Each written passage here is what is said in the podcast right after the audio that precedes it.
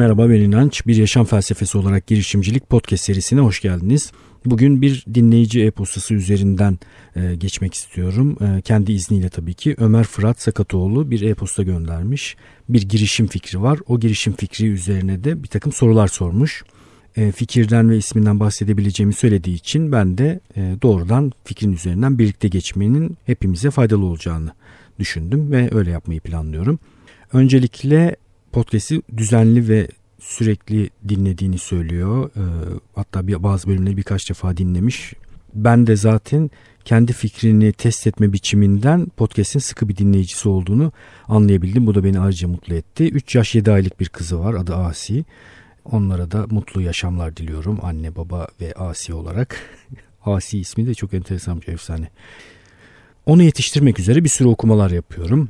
Eşim de çocuk gelişimci onun için kaynak bulmakta zorlanmıyorum diyor ve dolayısıyla fikrim de girişim fikrim de bu konuda olacak.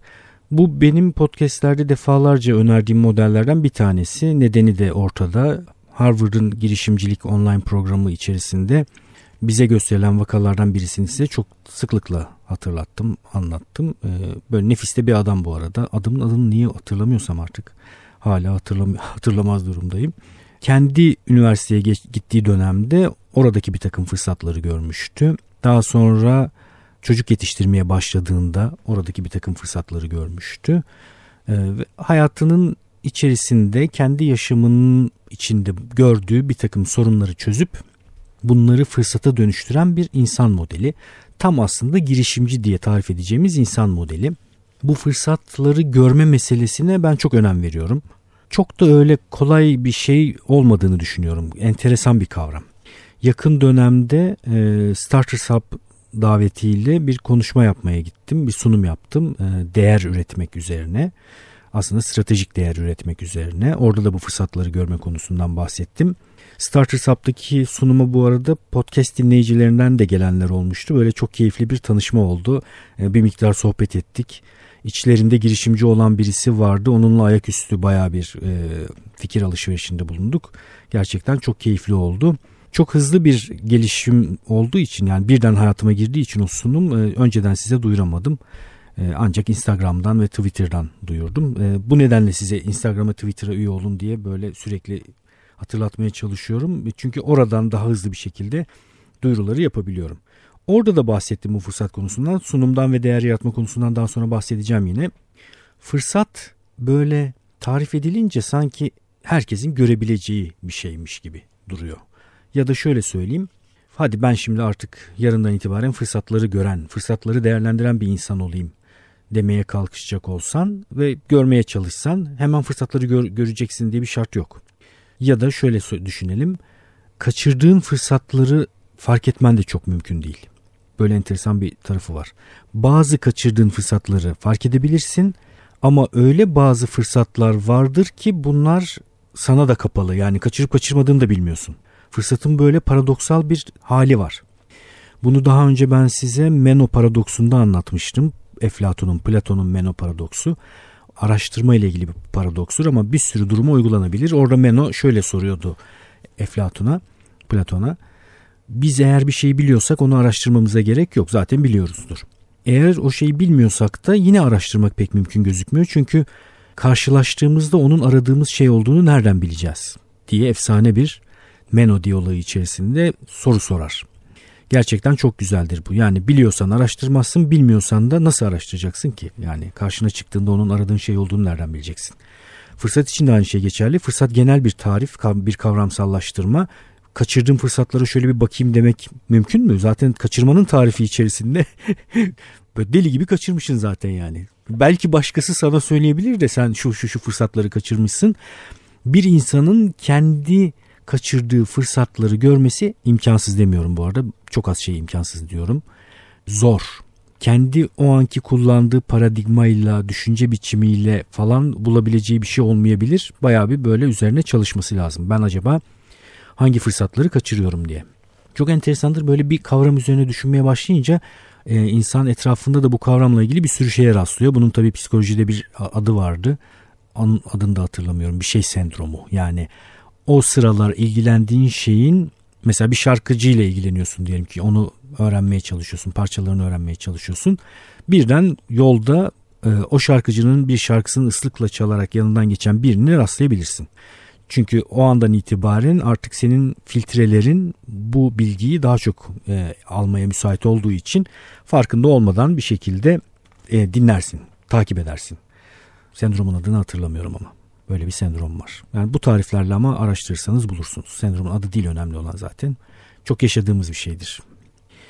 Bu yakın dönemde e, benim Boğaziçi Üniversitesi oyuncularından bir arkadaşım şu anda bir okulda bir ilköğretim okulunda müdürlük yapıyor. Onunla bir sohbet sırasında bu konuda konuştuk. E, ben sistem konusuyla ilgiliyim.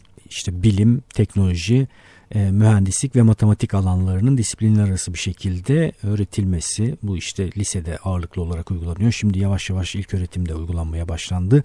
Hatta erken sistem olarak anaokullarında uygulanmaya da başlanıyor, uygulanıyor. Bu konuda konuşurken e, yani öğretmenlerimin e, bir fırsat kaçırmasını istemem açıkçası dedim mesela bu konuda. Fırsatı niye kaçırıyor olabilirler öğretmenler? Bu konu üzerinde yeterli düşünce aracına sahip değilse öğretmen, kavramsallaştırma konusunda netleşmediyse fırsat belirmiyor, beliremiyor. Çünkü sizde öyle bir şey yok, böyle bir filtreniz yok. Fırsatı kaçırmış oluyorsunuz. İşte bu kadar uzun bir girişten sonra hala yaşıyorsanız yani şey anlamında sıkılmadıysanız anlamında e, hala dinlemeye devam ediyorsanız bu uzun girişten sonra işte bu nedenle hayatın içerisinden kendi yaşadığınız pratik alandan bir takım problemleri çekip çıkarmak çok değerli. Eğer girişimci olmak üzere okumaya, dinlemeye, işte podcastler dinleyerek, kitaplar okuyarak, düşünerek, araştırarak girişimci olma niyetini sıcak tutarsanız filtreleriniz buna uygun çalışacaktır ve hayatınızdaki yaşadığınız her şeyi de bu filtreden geçirerek yaşamaya başlayacaksınız. Yani başkaları için fırsat olamayacak bir sürü şey sırf siz o şeylerle zaten önden ilgilendiğiniz için ve kavramsallaştırdığınız için fırsat olarak gözükmeye başlayacaktır. Çok ilginç gerçekten bu. Hatta şöyle söyleyeyim benim, benim zaten bu işte kitaplara, fikirlere, ilham veren insanlara bu işi yapıyor olmaya en büyük inancımı sağlayan şey, şey budur. Mesela ben bir vakada e, bir insanla tanışıyorum benim hayatımda bazı kararları almam konusunda değişikliğe neden oluyor. Size anlatıyorum bunu.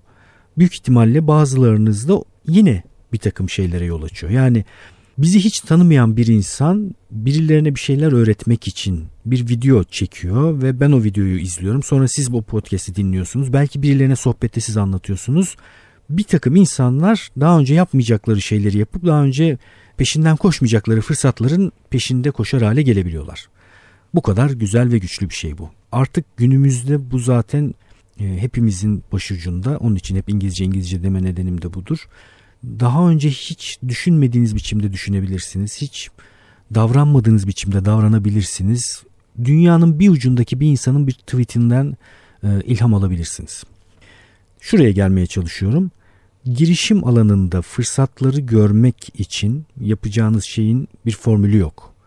Ama şunu biliyoruz fırsatı arıyor olma durumu, o hal önemli. Bir de doğru düşünce araçlarına sahip olmak önemli. Eğer doğru düşünce araçlarına sahip olursanız ve fırsatı aramakta olursanız hayatı buna göre filtre edeceğiniz için birden karşınıza bir fırsat çıkacaktır. Ömer için mesela böyle oluyor. Fırat ismini mi kullanıyor acaba Ömer'i mi? Ömer diyelim. Ömer için mesela böyle oldu. Bir süredir podcast'i dinliyor. Bir sürü fikirle tanışıyor. Bir sürü kavramsallaştırmayla tanışıyor. Hatta belki benim anlattığım bu Harvard'daki vakayı da dinledi. Kendisine şunu sordu ondan sonra. Bir dakika ben de çocuk yetiştiriyorum. Bayağı da debele, debeleniyorum. Efsane bir zorluğun içindeyim. Yaşadığım bir takım problemler var. Ben ben niye girişimci olmayayım ki? Ben de girişimci olabilirim. İşte bu podcast zaten bunu yapmaya çalışıyor. Eğer bu duruma getirdiyse birkaç insanı ne güzel diye düşünüyorum. Bir de tabii çocuklara, çocukların hayatına değer katıyorsa o da benim için ayrıca değerli oluyor. Beni dinleyenlerin temasta olduğu çocuklarla olan etkileşimleri değişebiliyor. Bununla ilgili de bir takım e-postalar geliyor. O da beni çok sevindiriyor. Yani ne bileyim 3T yaklaşımını bu podcast'i dinleyip e, çocuğuyla ton tutturmaya çalışan bir anne ve baba o çocuğun hayatına da hepimizin hayatına da çok güzel şeyler katmış oluyor. O halde Ömer'in e-postası bizi buralara getirdi. Ee, bir üzerinden de geçmiş olduk. Bütün işte bu buraya kadar yaptığımız podcastlerin bazılarının üzerinden geçmiş olduk. Fırsatları görmek mümkün. Fırsatları görmek için ama fırsat fırsata hayatında boşluk açmış olmak gerekiyor. Yer açmak gerekiyor. Yani bir sahne kuracaksın, fırsat orada belirecek.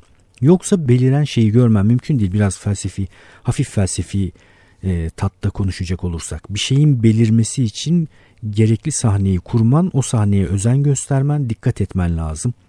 Eğer kurarsan o sahnenin üzerinde bir şeyler yavaş yavaş belirmeye başlayacaktır. Oyun oynaman lazım. Fikirleri oynaman lazım zihninde. Sürekli bir şeyler üzerine düşünmen lazım. Bu egzersizi yürütüyor olman lazım. İşte sana o zaman bir şeyler belirecek. Bu beliren şeyler başarıya ulaşacak mı ulaşmayacak mı o ayrı bir konu ama en azından bir takım şeyleri harekete geçirebilir, fikirleri ortaya çıkarabilir hale geleceksin. Fırsat görmeye başladıktan sonra bir girişimci kendi yaşamı ve etrafındaki fırsatları görmeye başladıktan sonra işi bitmiyor tabi. Okumaya öğrenmeye devam etmesi lazım ve başkalarının deneyiminden öğrenerek bilginin kaldıraç gücünü kullanması lazım.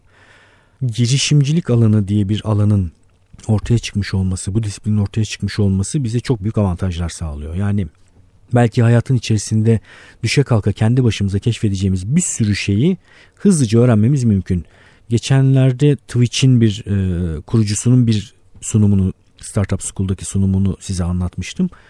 Efsane mesela yani o kadar değerli ki o sunumu izlemek, dinlemek, ulaşmış olmak, o fikirlere ulaşmış olmak. Zaten Ömer de e-postası içerisinde o fikirlerden de bir miktar faydalanmış. Şimdi devam edelim. Diyor ki Ömer, kızım doğduğunda e, eşimle birlikte olduğumuz odaya taşıdım e, yattığı yatağı ve ilk 6 ay bu odada bizimle birlikte kaldı. Gayet normal.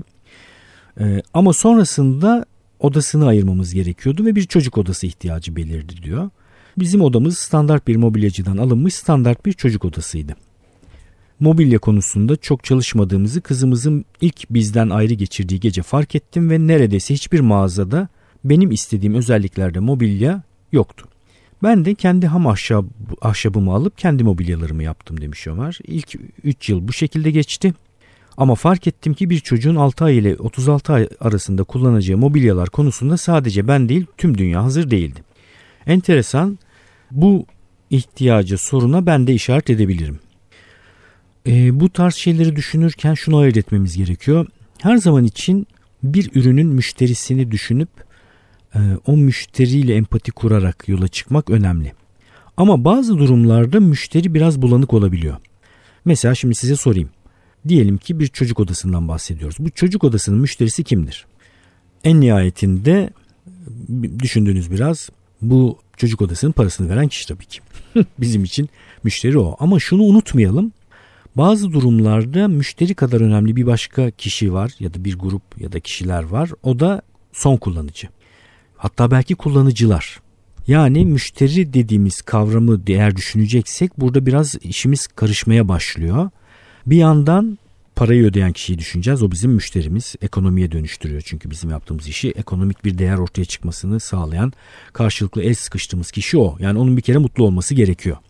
Çocuk var kullanıyor yatağı son kullanıcı. O mutsuz olursa annesini babasını mutsuz edecek. Annesi babası mutsuz olunca yine bizim müşterimiz mutsuz olacak. Yani dolaylı bir şekilde son kullanıcı bizim müşteri kategorimizin içerisinde. Anne var, baba var. Para ödeyen kişi diyelim ki diyelim ki anne parayı ödedi. Baba üzerinden konuşalım. Hiç de son kullanıcıyı yani çocuğu etkilemeyen, onun hayatına kalite katmayan ama bir yandan babanın aradığı bir takım özellikler olabilir. Yani onu mutlu etmenin yolları başka olabilir. Okul içinde aynı şeyi söyleyebiliriz. Öğrenci vardır. Ee, öğrencinin özel okuldan bahsediyorsak parasını ödeyen veli vardır.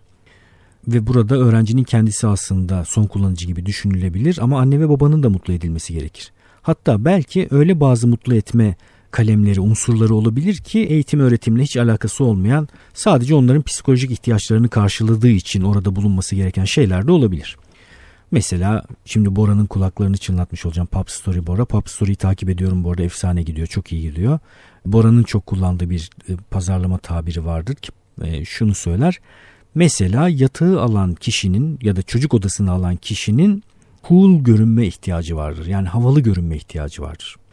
Siz eğer orada dünyanın en basit ama en işlevsel şeyini yapıyorsanız yani al şu yatağı döşeyi ser başka da hiçbir şeye ihtiyacın yoktu diyebilirsiniz ama bu havalı olmayabilir. Olabilir bu arada. Yani ama en nihayetinde o şeyi satın alan kişi açısından havalı göstermenin yolunu belki bulmanız gerekir.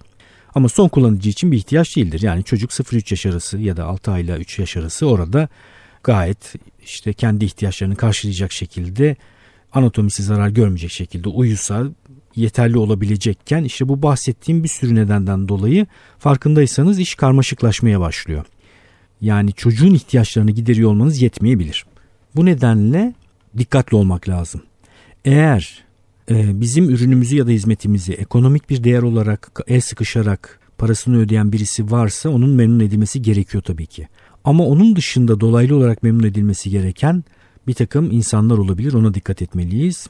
Bir de ürünün işlevinden öte başka ihtiyaçlar da olabilir. Ürünün sadece fonksiyonel, işlevsel gördüğü işi e, merkeze alırsak yanılabiliriz. Bununla ilgili de yine konuşmaya devam edeceğiz. Bir sonraki bölümde de Ömer'in e-postası üzerinden bu fikir üzerine konuşmaya devam edeceğiz. Çok e, hoşuma giden bir vaka oldu. Bir sürü açıdan hoşuma gitti vaka. Bir sonraki bölümde de konuşmaya devam edeceğiz. Bir sonraki bölümü de dinlemeye devam edin. İnançayar.com üzerinden e-posta listesine üye olabilirsiniz. Bir 8-10 saniye bekleyince pop-up çıkıyor. Oradan e-posta adresinizi giriyorsunuz. Eğer pop-up çıkmazsa bana e-posta yoluyla da ulaşabilirsiniz inancayar.gmail.com adresine e-posta yazabilirsiniz. Bu arada böyle hemen hemen e-postaların yarısı şöyle başlıyor. Uzun zamandır yazmak istiyorum ama bir türlü yazamadım. Şimdi en sonunda artık yazayım dedim diye. Şimdi bunun yolu şu bu podcast şimdi biraz sonra bitecek. Hemen e-postaya sarılıp ya fikrinizi anlatacaksınız ya bu podcast'in neden dinlediğinizi, bu podcast'in sizin hayatınızda nasıl bir yer tuttuğunu anlatacaksınız. Bu da benim için bir geri bildirim olacak. Benim de çok hoşuma gidecek hayatımız böyle mutlu mesut devam edecek. Siz de her zaman ertelemekte olduğunuz bir şeyi yapmış olmanın verdiği mutluluk ve huzur içerisinde bir 25 saniyelik huzur yaşayacaksınız. Kazan kazan. Evet benim için yine çok keyifli oldu. Umarım sizler için de öyle olmuştur. Bir sonraki bölümde Ömer'in vakası üzerinden konuşmaya devam. Görüşmek üzere.